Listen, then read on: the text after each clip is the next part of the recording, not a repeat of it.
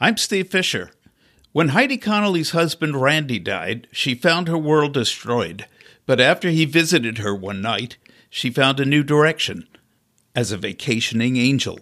She's my guest on Life Slices.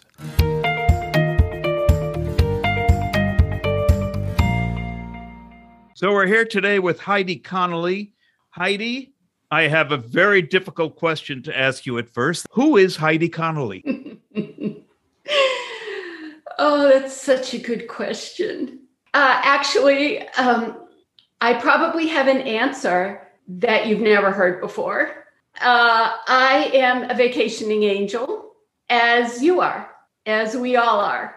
So what that means is Heidi Connolly, the human, who lives in a biodegradable human suit, uh, is really a spiritual entity. And as such, I chose to come into this world as a nice Jewish girl from Boston who uh, chose to play the flute and go to Harvard and do life and have kids and all that, and who slowly learned that she made these choices from an angelic perspective, from a spiritual perspective.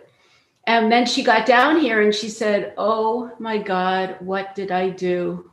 I was not meant to be here. I think I'm from another planet altogether. Uh, and after many, many years, I realized that I am a spiritual being. And from that perspective, I am on vacation. So this is my vacation because I get to eat an apple and listen to the ocean and have sex and, you know, do all the things with all my human senses.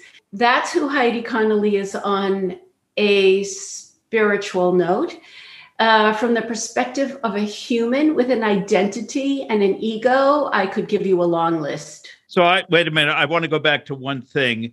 It, the, you implied that angels, when they are in their angelic form, do not have sex. Is that true? Yes. Okay, I'm not going. Not not physical sex. Not physical sex. They could probably have angelic sex. I don't know what quite what that would look like. I'm going to have to wait a while to find out. But uh, there's energetic connections throughout the universe, and I don't think spirit is any different, right? But I don't know what you'd call it.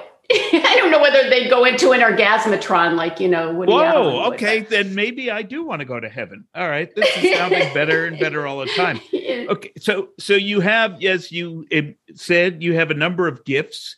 You're an author, a musician, a medium, an intuitive coach. Which one do you treasure above all others? I I, I treasure my the the part of me that is the biggest part, the heart-centered, loving part.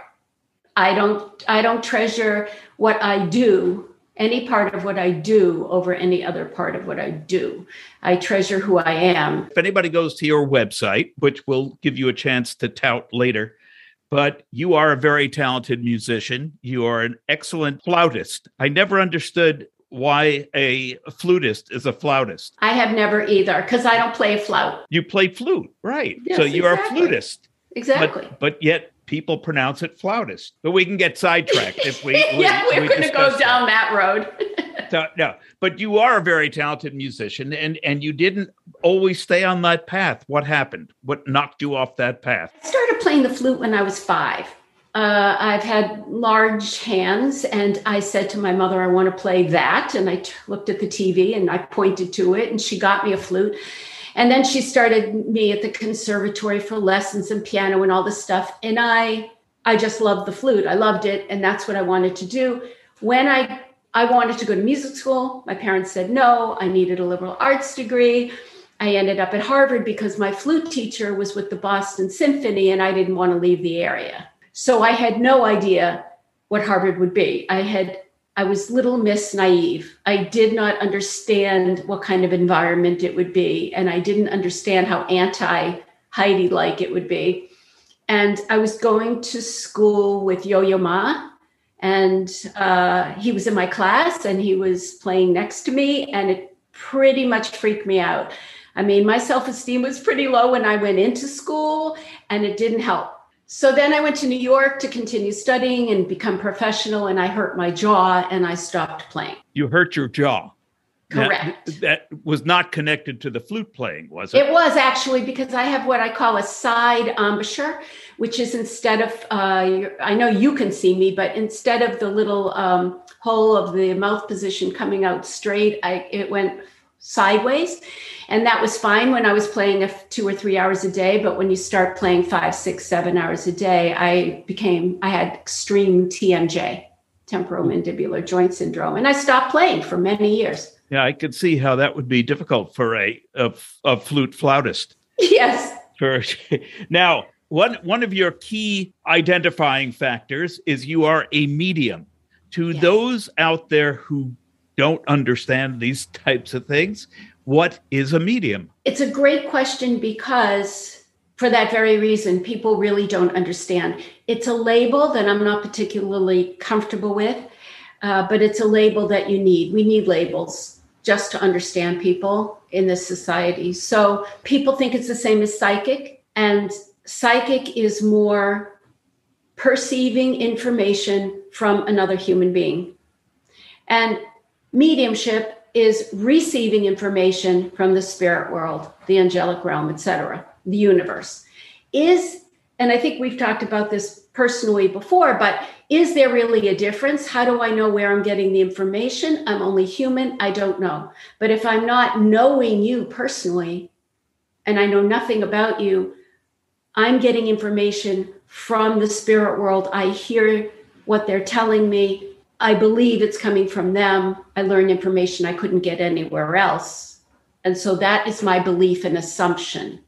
But I think it would be pretty egocentric of me to think that I know, right? That I know and everybody else might not know. I, I just can't say that, but that's my personal belief. Now, how does it come across? I mean, for people who are wondering, do you hear a voice in your head? Is it some other, you know, it's like a, like a blackboard in your, your head where writing appears? Or how, how do you get these impressions?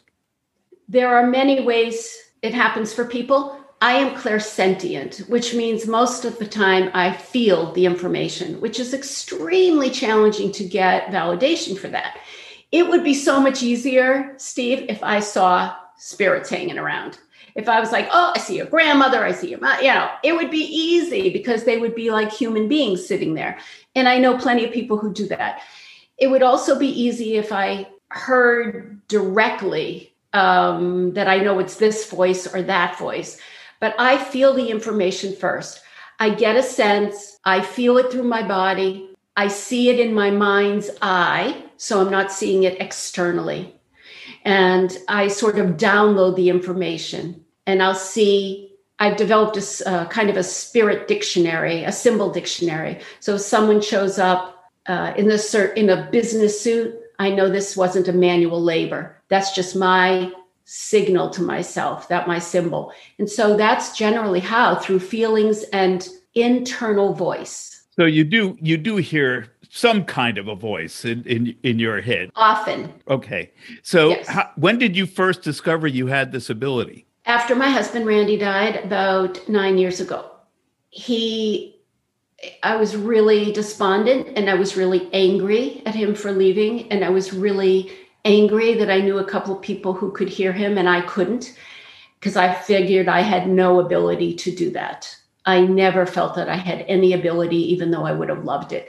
And then one night he woke me up and out of a sound sleep at three a.m. and he said, get out your pen and paper. We're going to write a book. And that night we literally wrote a book together. So the spirit world doesn't have uh, clocks. They have no sense of time, do they? Three in the morning. I mean, couldn't they have waited for you to wake up in the morning? Uh, I actually, they there is no linear time. That's our precon- our misconception as humans. But they also are very aware of us. So if I, I have a contract with the spirit world now that says, listen, guys, don't wake me up in the middle of the night because I'm trying to sleep. So don't wait, you know, don't uh, show up in my car when I'm driving because I may get distracted. So I don't deal with that stuff. But at the time, I had such trouble sleeping. I cried my life away. I didn't know what I was doing with my life. And that's how he got my attention. He needed to get my attention. And that's what the spirit will do. They'll do it through music, through humor, through uh, signs and signals. And he needed to yell at me and wake me up to get my attention and say, you can, listen to me, Heidi, listen to me. I'm talking to you, but your grief is keeping you from hearing me. So he got my attention. So I, I'm sure. Now, how did, how did you write a book together? It was pitch black. I felt around for my notebook and my pen. And I am a writer, so that part doesn't seem that strange. It's not like I'd never written or edited before. However, I just opened to a page and I couldn't see, but I started hearing messages in rhyme. And Randy was a poet of sorts, but I never rhymed anything. I mean, ever. I don't even really like poetry. I know that it's probably not very P C, but I don't.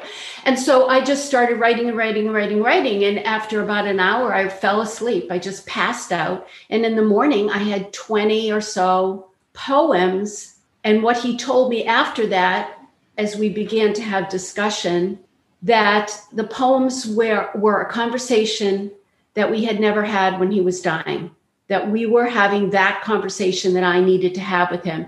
And he needed to teach me how to develop a relationship with him now that he was on the other side. And that the only thing that was keeping me from it was my grief. And so this is how to let it go. So it went from the poems sort of go from anger, all the stages of Kubler-Ross grief, you know, just right through it. And And that's what the book ended up being. But it literally downloaded, except for the prologue, it downloaded that night. One of the things you do is grief counseling. Does your medium ability, it, is that what helps with your grief counseling? When when someone passes, the human is often left with feelings of tremendous pain around guilt, a sense, of course, a major sense of loss, but a sense that they weren't enough. They didn't do enough. They didn't get to say final words. They didn't get to say goodbye. So many things that we're left with. From a spiritual perspective, from a spirit's perspective, that's not the case at all. They cross over and boom, you know, they're in unconditional love. They see us as perfect. They know that we did everything we could. They, they're not angry at all. But for a lot of people, they want to hear specifics from spirit. It's not enough to say, oh, don't feel guilty. No, we want to hear, what does the spirit feel about what you specifically did to be there for them? Not to feel guilty, to heal, to, to develop a sense of loss in the greater perspective. A spirit is choosing to go at that time, however unresolved it appears to be to us. Now that you have this ability to connect with spirits, has it changed your view of death? Absolutely. I have always believed in an spirit. I just had no experience. And my husband was a very spiritual being who channeled lots of interesting things. And I always thought, well, that's so cool, but what does it really mean? And is it really true? I guess I always assumed when I died, there would be more, but I didn't know what that was. And I still really don't know what that is. I only think I do. And I still have the same human fear of how the death will come about. None of us particularly want to have pain or lie in a coma for, you know, three years. Other than that, I have no fear around dying because I'm perfectly aware of my other lifetimes, a lot of them. I'm perfectly aware I'll be with not only my dead husband, but every other being in my soul family that's ever been in existence. So I have no fear around death. And that's part of what changes for people. They start to really understand that they, the greater perspective, and, and that they are meant to be happy. Spirit wants us to be happy here, to live life in this body on vacation. I'm hoping that the other side is as fun as it seems it might be. I think it is. They are really funny, like your father. My father, yeah. I, I'm right, guessing- I mean, he's... so funny. He just cracks me up. He's always there with you and he's always laughing. And he says you have his laugh too. I, and I have his his jokes too. He says you don't deliver those quite as well. He and I are going to have to have a talk later. When you first discovered your ability, were you uncomfortable with it? What what made you decide to use it to help others? There are two parts to this. One, I was miserably uncomfortable with myself until I learned about my gift and how it was affecting me. I was high depressed, highly anxious. I had panic attacks. I had allergies. I had reactions to everything. I had, I, being in crowds was difficult. I had a lot of those, I was hypersensitive. I was too emotional. I was da da da da. And that's what I heard my whole life. As soon as someone said to me, these are indicators of your gift, the more you listen, the less they'll bother you. I didn't understand what that meant, but then I started to live with it. And it's true. I am no longer depressed. I'm no longer anxious. When I'm getting a message, if I'm not paying attention, that's when I start to sneeze or cough, or my heart starts to pound because I'm in resistance. Now that I'm flowing with my gifts and they're not curses and they're not just sensitivities I should be blocking, I'm fine. I'm a happy camper. And the other part of that is I didn't particularly want to be out there sharing. But like I said, my husband is kind of loud. And he said, start a meetup. And I said, what's a meetup? So this was four years ago. And he said, just do it. And I started at the library. I put an ad in the paper. I live in a town of three thousand people. It just said Bandon Afterlife Meetup. And I didn't know why I was doing it, but I felt like it was just to share my story about my book. And two people came, and then four, and then six, and then fifty. And every month when I did a free meetup at the library, I'd have, you know, really big gatherings because people want to know. There are so many people having experiences and they lie about it. They shut it down. They're high sensitives. They don't want to be in crowds. They're crying. They're, you know, all those things. And I started making sense to people that you don't have to live like that. There are ways, I have tools and techniques, so you don't have to live like that. You don't have to block out the world. So that's why I started to do it. And then people started to want to see me more and more and more for help. So when somebody gets with you for a private session, what happens? How does how does that unfold? Generally, I want to know very little about the person. I don't want any preconceived notions. I meditate before the session, and I ask spirit to give me the information that I need that's in the best interest of all concerned. I I take my integrity in the process very seriously to heart. So it's in the best interest of me, the client, our spirit teams, and source. And that means that I will always have a human filter, so I might not be getting the information or receiving it correctly all the time. But my goal is to share whatever they want to share with us as humans. So the person comes in and I have it all written down and I give them a sense of what I'd like to share. And then I start to ask them what they're looking for. And then we go back and forth and I get validation. So maybe I get the name, the date, I get whatever information I get. And by my asking them, is this true? Then I get to know I'm tapping into the right spirit. What are people's reactions when you get that information from their spirit guides? Or it's the, oh, it runs the gamut. When you were talking about my dad, that was exactly what he would say. I have people who come in who want to test me. They're skeptics. That's what they call themselves. And that's fine. I, the spirit world doesn't present me with people, bring them up close into my field if, if it's not going to be a positive experience in some way, a learning experience. So I know that my house, for example, no one comes in my house if they're not, if they don't have love in their heart. It just isn't going to happen. So I trust that. That's first and primary. If someone comes in, I can tell how skeptical they are because they'll basically have their lips sealed. They don't want me to know anything. They don't want to nod. They don't want to move their bodies because they're afraid if they do, I'm going to be reading them and then I'm going to be getting the information from them. And I understand that, I suppose. There's that. And then when I tell them, um, you know, I'm really getting the feeling that your mother is here and that uh, she loved to bake. And when you were in the kitchen with her, oh my God, she's telling me that you spilled the blah, blah, blah, blah, blah. And then they start to say, oh my God, how did you know that? And I can't say how I knew it. And then this is the important part, Steve, for me. That's not the important part. The important part is then how does this help you in your life?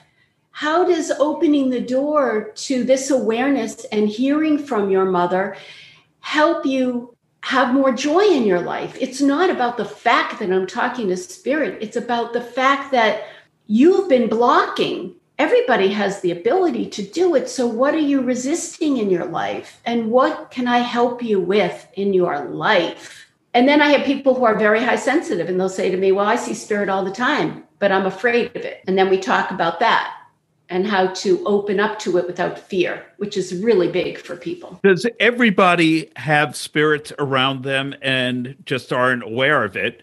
Are Is there such a thing as a person who is has no team on the other side? No, everyone has a team. We all have a soul family.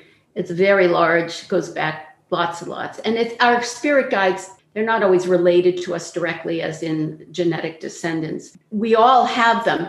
The more shut down a human is, the more rigid, the more fearful, defensive, angry, disillusioned, addictive, those kinds of negative energies, the less they will be able to hear from their guides and spirit team, because those are blocks. They're just filters that say, it's all resistance. I'm not going to hear you, because spirit teams are loving entities. They just want to love us and help us. So if we don't want to hear them, there are lots of ways that we can avoid it. None of them are going to be healthy for us, but we can do it. What usually comes out of your sessions? What What do you see as the end results when you work with people? I see, this is interesting, because I'm moving in a couple of weeks, I have many of my clients getting in touch with me, sending me emails and calling me and saying, do you remember five years ago, you told me my daughter was going to get married and that she was going to meet this man and it wouldn't work. And then it would, and I don't know if I really remember that, but she says they are married and she didn't think she'd ever love him. And she does. And oh my God, they have children. And I don't prophesize. So that's, that's doesn't even seem like something I would have said. But if the spirit told me to say it, I said it. So, okay. I went to the dentist. The first spirit I ever spoke to after Randy, my husband, was someone who told me to go talk to the dentist about and give her a message. And I, really?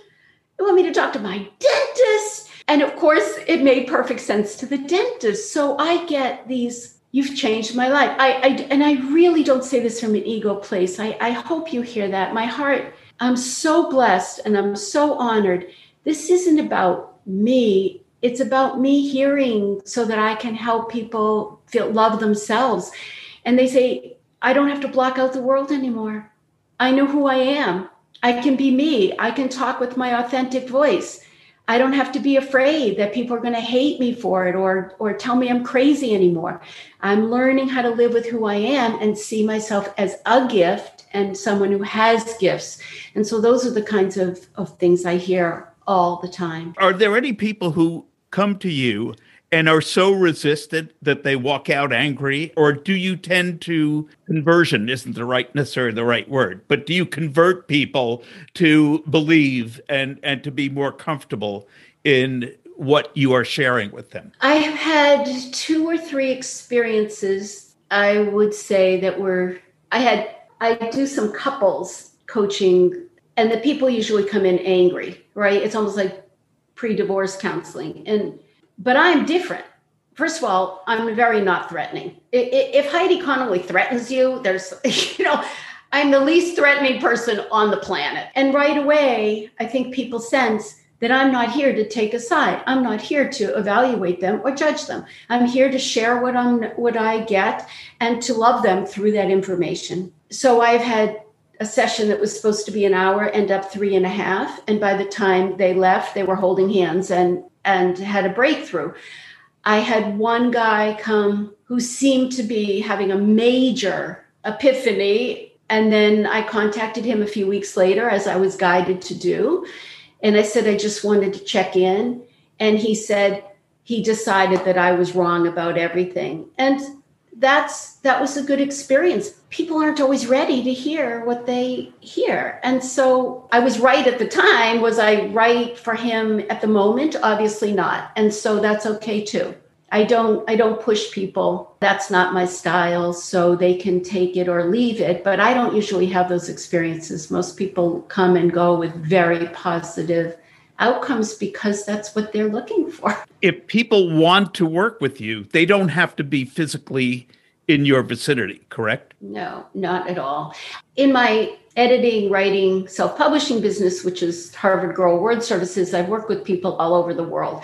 There are a lot of negatives to the internet, one might say, uh, social media, but this is not one of them. We get to work with anyone. Look at you and me. We're just talking like this, right? So it's the same thing with mediumship. I phone, Skype, Zoom, it just doesn't matter. It just doesn't matter. Energy flows. If I'm tapping into energy, how could I possibly say you have to be right in front of me? I mean, to me, that would undermine the whole basis of the of the premise, the theory. You're not a fortune teller, but you can you get a sense of people's futures? I'd say it's something that I don't ask to do. When I'm given something, I share it. So one of those very skeptical women who's now become a longtime wonderful friend and client, I said to her, I don't normally do this, but there's someone named Bill who's going to call you and he's going to really need your help. Now, I wasn't getting that from her or Bill. This spirit was telling me to say that. And then the next day, and she just said, oh, whatever. The next day she called me. My neighbor, Bill, called me. His wife fell off the roof. And they needed help getting her to the hospital. So is that telling the future? In my humble opinion, I'm not really telling the future. I'm still hearing what spirit is guiding me to say, and it happens to be happening in this linear functioning world in our future. I said to a young woman, there's going to be someone named Billy in your life, and that's who you're going to love. And so wait, you know, and she's she just waited for Billy. And I mean, I don't, I don't, I try not to tell the future, if you know what I mean. It's not part of what the spirit world needs from us. We don't want to know the future. Do we really want to know the future? We think we do, but then we would just screw around with it to change it. I, I know one thing that I, I think you'd like to tell people is how do they get in touch with you? It's very easy. Heidi Connolly dot com. And it's C O N N O L L Y. And uh, how else? I'm on Facebook. I'm on Instagram. Vacationing Angel is another name that comes up for me because that is what we all are. And uh, my books all say, talk about being a vacationing angel. And you can get your books on your website too. You can. You can get the book I wrote with Randy after he died. And you can get a pre-publication version of my new book, which is a novel called The Gateway Cafe, which is where all the angels hang out before they come down here on vacation. Heidi, thank you so much for being on Life Slices. I truly appreciate it. And I hope that uh, somebody out there will get some good motivation to get some help from what's around them. That would be great. I have really enjoyed our conversation. Thank you so much. If you enjoyed this program, please subscribe and like us on social media and wherever you get your favorite podcasts. Life Slices is produced by Beatnik Ravens Productions, all rights reserved. Music courtesy of Fesleyan Studios.